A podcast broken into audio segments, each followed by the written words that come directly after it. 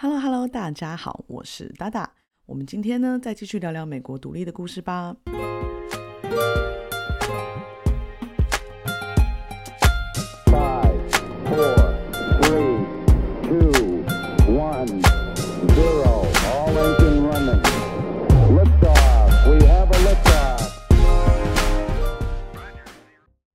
上次聊到啊，英美在北方战线因为法国的加入，让两方的军力平衡，导致战事陷入了焦灼。此时啊，远在伦敦的英国国会看到美国大陆的战事迟迟没有进展，正在烦恼该如何冲破症结点的时候，却开始收到许多美国逃到英国的保皇党建议，开启南方战线。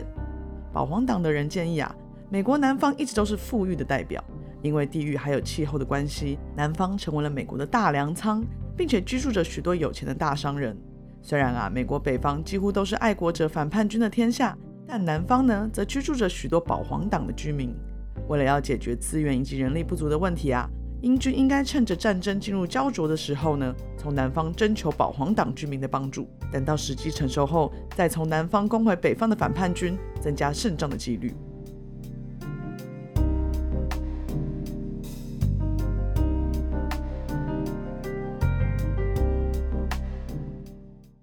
而英国国会呢，在了解到北方战线在短期内无法做出太多的改变的状态下，决定听从当地人的意见，命令 Clinton 把纽约驻守的兵力分出一部分来攻打南方。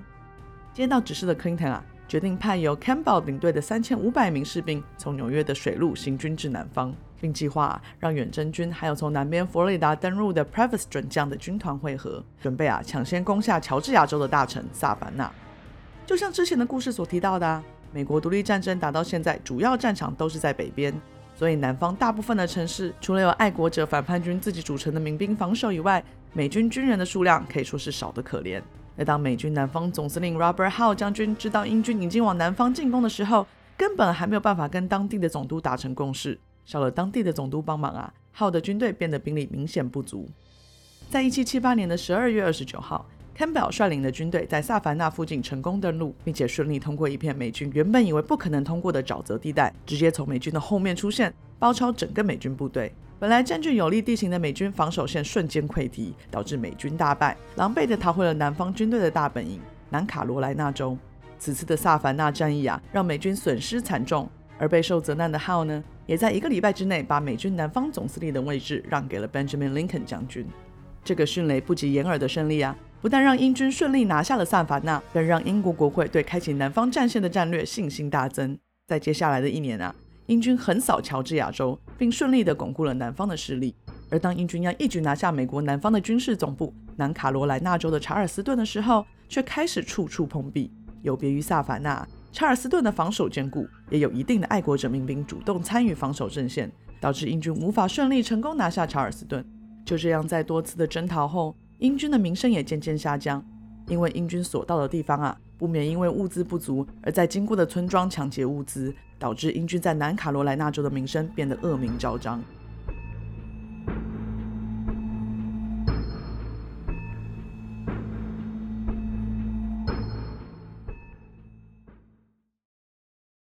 而在纽约驻守的 Clinton 将军呢，看到南方战线如此的顺利，于是啊，他决定把主力转往南方战线发展，想要以报三年前在查尔斯顿的败仗之仇。原来啊，Clinton 来到北方战线之前呢，曾想在南方靠着战舰的炮轰攻下查尔斯顿，但是查尔斯顿的城市防线啊，使用了柔软的棕榈结构，导致战舰的大炮力道啊完全被吸收，无法伤到城市的一分一毫。在无法以炮轰攻破城市防线的状态下，Clinton 只好放弃查尔斯顿，往北方跟其他军队会合。三年后，Clinton 把纽约交给你 Felton 将军镇守后，自己带着大将军 Cornwallis，还有一百零四艘，大概约一万四千名兵力，在一七七九年十二月离开了纽约，并在隔年的二月抵达了萨凡纳，准备再次出征美军的南方总部查尔斯顿。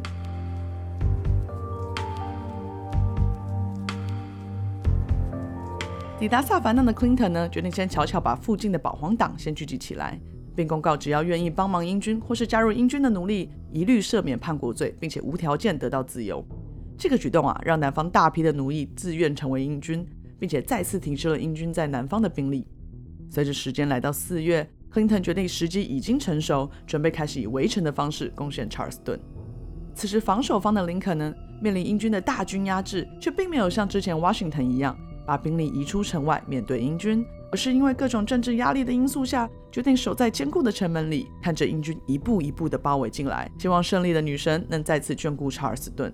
看到美军无动于衷啊，英军当然乐意的加快脚步布阵喽。英军呐，先将一百多艘的战舰驶进查尔斯顿对面的海港，完全把查尔斯顿纳入战舰的射程内。同一时间呢，宾腾也指挥一队陆军部队，把查尔斯顿唯一的逃离路线蒙克斯科纳给攻占下来。因为兵力不足的关系，美军全部都在查尔斯顿市内备战，所以啊，逃跑的路线只能依赖民兵的防守。但是民兵呢，怎么也想不到，看到战舰驶进海港还没几天，就遇到了大队英军的来袭。眼看唯一的逃跑路线就要被占领，但越来越多的兄弟不幸战死，民兵部队呢只好放弃蒙克斯科纳，让英军在不到半个月的时间内就成功围住了查尔斯顿。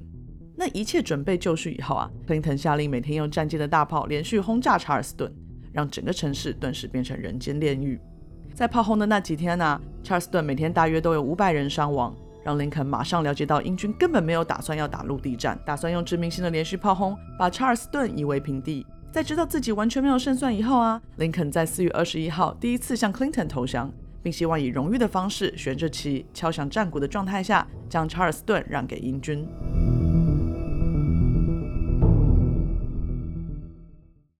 在那个时候啊，荣誉投降呢是打仗一种很普遍的一种投降方式。当战败方啊想要投降的时候，通常会跟战胜方商量是否可以荣誉投降，而战胜方呢通常会让战败方的旗帜飘扬。打上自己选择的战鼓旋律，以队列的方式走向战胜方，并把武器让给战胜方，表示投降。而战胜方啊，则可以选择让战败方成为自己的俘虏，或是让敌军拿着私人物品离开战场。那在那个年代啊，大约有百分之四十五的战俘啊都会死在敌方的军营，所以啊，大部分的战胜方会让敌方离开战场，而有时候呢，战胜方甚至还会将一小部分的火药还给败方，表示尊重。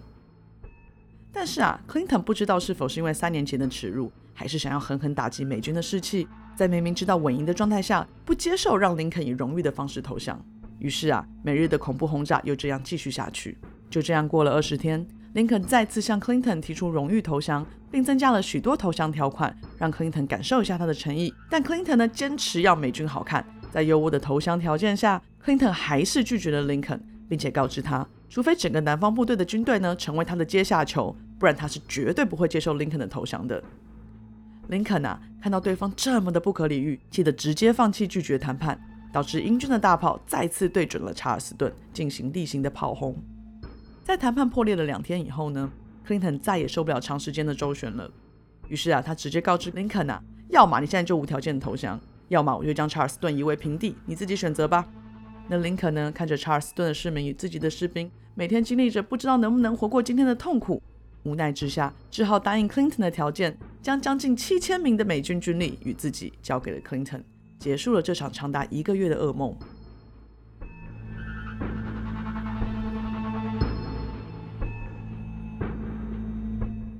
此时啊，已经来到了一七八零年的五月中旬，原本以为会秒结束的独立战争，从响彻世界的枪声到现在，也已经过了五年之久。双方打的真的是又累又气馁，但是查尔斯顿的败仗啊，将美军的士气直接推到深渊。现在美国南方的军力已经完全消失了，所有南卡的重点城市也失去了抵抗能力，全部都门户大开，等着英军随意的宰割。可以说是美国独立战争中美国损失最惨烈的一次投降。而在美军方面呢，Washington 在接收到南方大败的消息以后，急忙向国会推荐自己的爱将 Green 将军成为新的南方总司令。但是美国国会啊，却认为此时应该派出更老练的 Gates 将军与英军周旋才是上策。于是啊，在七月二十五号的时候呢，美国国会正式任命 Gates 为美军南方总司令。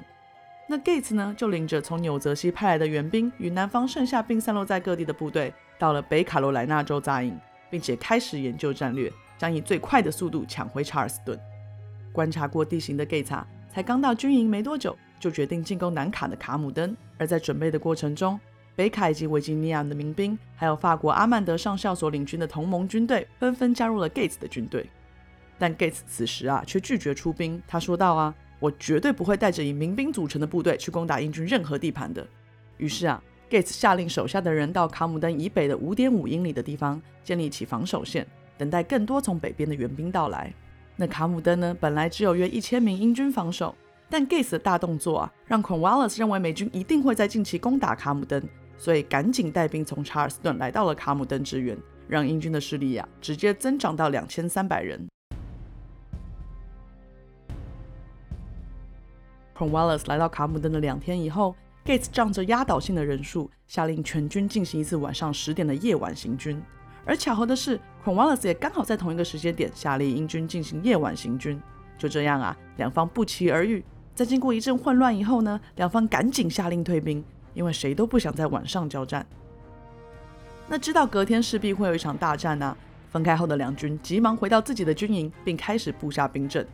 Gates 啊，虽然因为军中大部分为民兵所组成而闪过退兵的念头，但是基于要在短时间内撤出四千人的兵力，也不是一件容易的事情。于是啊，他还是在天亮之前就把自己的部队给分配好，大阵仗的朝英军的防守线进攻，以攻为守。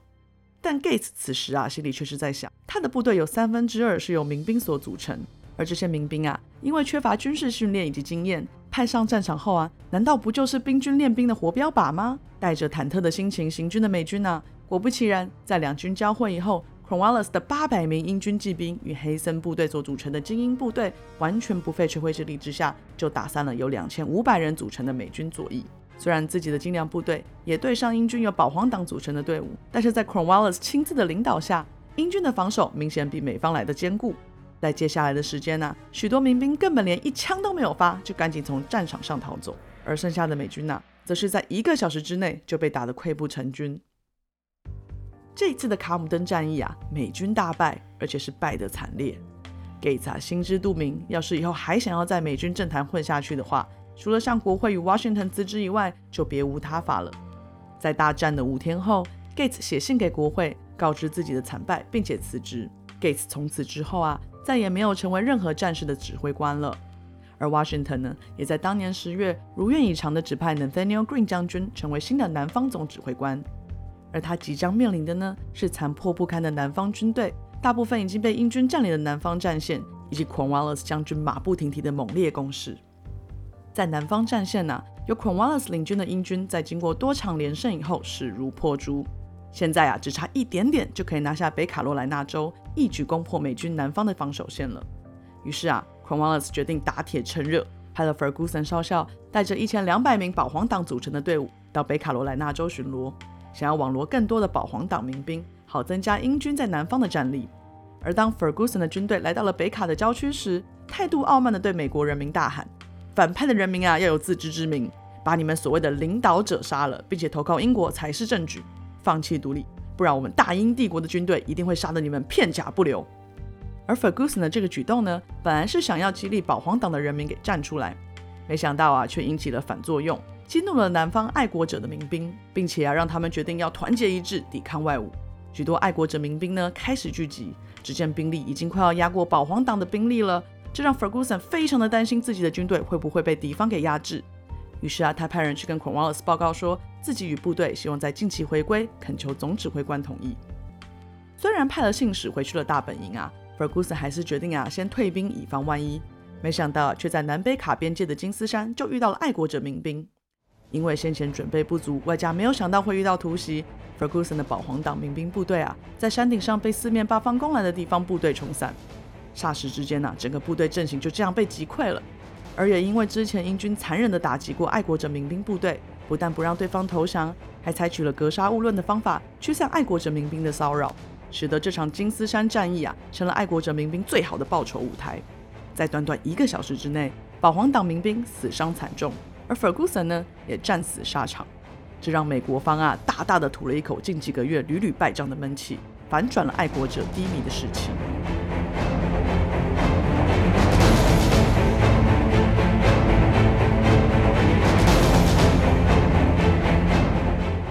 这次的金丝山战役啊，不但打破了英军在南方战线的连胜记录啊，更帮新上任的美军南方总司令 Green 将军解决了士气问题，成了美国独立战争南方战线的转捩点。本来看着已经要举白旗投降的美国啊，现在士气大振，独立战争南方战线还有的打呢。虽然 Green 刚上任就传来了捷报，但美军在南方仅剩两千三百名兵力，还是大大少于英军的兵力。手上的资源也无法支撑庞大的战役。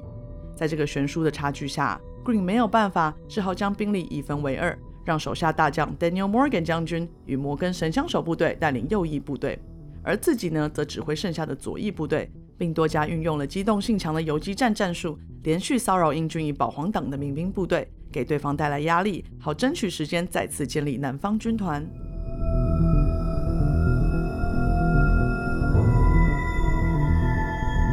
而 Cornwallis 方啊，则恰恰相反。虽然呐，金丝山的挫败让他不得不先撤出夏洛特，再找别的时机攻打北卡，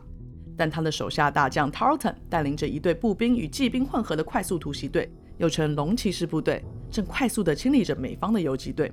并一面威胁平民加入皇家民兵。在这种蛮横的做法下，南卡所有的爱国者势力几乎都被铲除，反而让英军呐，在1780年的冬天士气大增。看着英军轻松地横扫着南方战局啊，情势一面倒向自己。Cornwallis 啊，抓住时机，迅速开始规划北卡以及进军维吉尼亚的攻占计划，看能不能呢靠这个士气一举拿下美国南方，顺势结束这场独立战争。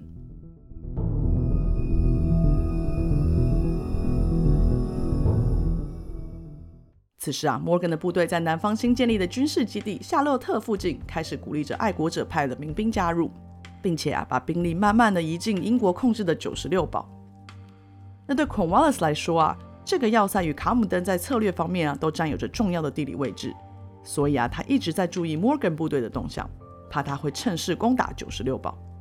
所以啊，当 Morgan 的部队啊多次顺利攻击保皇党民兵以及成功征兵以后，Cornwallis 决定破天荒的在冬天派出 Tartan 的龙骑士部队赶往九十六堡附近，看能不能顺势铲除 Morgan 薄弱的残兵败将。其实啊，Morgan 根本没有足够的军资以及人力攻打九十六堡，所以啊，当他在一七八一年的一月得知 Tarleton 的龙骑士部队正追赶着自己而来时，决定啊先行撤退，免得出现不必要的损伤。但追赶 Morgan 的 Tarleton 部队啊可不这么想，他看着敌方紧急撤退，就知道这一定是乘胜追击的大好时机，所以啊，他一边赶紧写信要求 c o r n s 增派援兵，一边一日行军七十里路往北边追去。那逃跑中的 Morgan 呢？眼看 Tauton 的部队就要追上自己了，于是啊，决定在布罗德河的东边应战，这样啊，就可以借着河水让 Tauton 的龙骑士背水一战。但当 Morgan 的部队啊，终于抵达布罗德河的时候，却发现此时河水暴涨，自己的部队啊，根本没办法渡河。而 Tauton 的追兵啊，已经在后方五里处了，一天之内就会追到自己的部队。Morgan 不得已啊，只好在布罗德河附近的一片稀疏草地考彭斯扎营。开始拟定与敌军交战的计划。另一方面呢，Tarleton 得到消息，敌军无法渡河，已经走投无路，胜利啊就在眼前了。于是啊，他命令自己的部队彻夜不休息，行军追赶，并跳过早餐，直接进入战斗阵型。在长达一个半月不眠不休的追逐后，终于在一月十七日的清晨的考彭斯追上了 Morgan 的部队。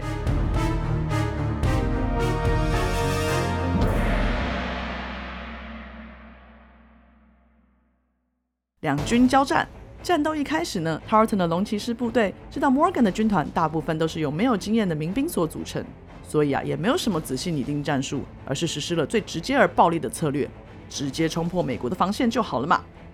不过啊，美军民兵有备而来，一道由枪手形成的坚强防线挡住了龙骑士部队的道路，并且毫无畏惧，冷静且准确地射击敌军。那 Morgan 呢，更在战场上来回大喊：“别忘了看到敌人的眼白再射击。”那在连番有效的攻击下，Morgan 的狙击手部队成功达成了重创两翼以及冲锋领队的效果。但随着时间流逝啊，狙击手部队也渐渐挡不住 Tarleton 精良的龙骑士部队，开始往后撤退。Tarleton 怎么可能放过这个机会？赶紧下令追击，马上啊就遇到了由民兵组成的第二道防线。那对 Tarleton 来说呢，没有经过训练的民兵根本就是毫无战力，根本不算威胁。于是啊，Tarleton 越战越勇。下令龙骑士部队继续向前压境，不要放过任何一兵一卒。而在 Morgan 这边呢，由民兵组成的部队，大概每个人打不到两发子弹，就被眼前的景象吓得四处逃窜。这让 Tarleton 与龙骑士部队啊，只是受到少少的伤害，就轻易突破了 Morgan 的第二道防线。只见 Morgan 的部队啊，连连败退，这让 Tarleton 的部队信心满满，想着再努力一下，只要赢得胜利就可以休息了，而快速决定大胆的追击四处逃散的伞兵。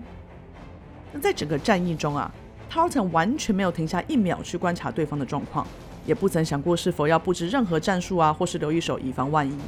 在这种鲁莽冲撞的状态下，Tarleton 与龙骑士部队冷不防的直接冲进了 Morgan 的第三道防线，有受过专业训练又身经百战的美军所组成的军团本体。于是啊，又是再一次的混战。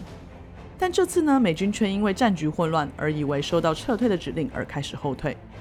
看到这个情景的 Tarleton 啊，认为敌方防线已经完全被击破，于是啊，下令带上刺刀冲锋，把剩下的逃兵也一并解决了。而就在这个时候啊，所有的英军开始欢呼，并且士气大涨，因为啊，胜利就在眼前了。但没想到 Morgan 在这种情况之下呢，还能冷静的随机应变，制定战略。看着英军像暴民一样没有秩序的直冲自己的部队，他马上大声下令让部队转身开枪，并且往回向龙骑士部队冲锋。同时啊，在最后方待命的美军骑兵部队也开始从左翼冲往敌军，以刺刀扫向已经精疲力竭的 Torton 部队。而这个突然的大反转呢，让本来士气高昂的英军部队被杀得措手不及，直接被打乱了阵脚，并陷入了恐慌。有人呢直接选择逃跑，还有人更是觉得大势已去，丢下武器直接投降美军。就在这五分钟之内，考彭斯战役就在美军突如其来的大反攻之下画上了句点。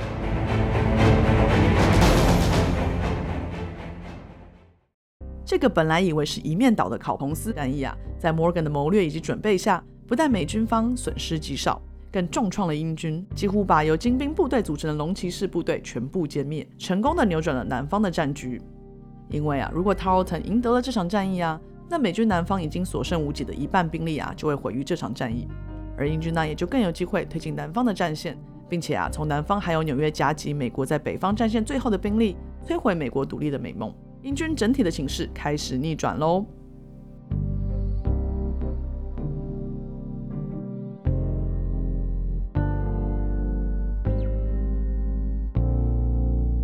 好啦，那今天的故事就到这里啦。喜欢听故事的朋友，我们下次见喽，拜拜。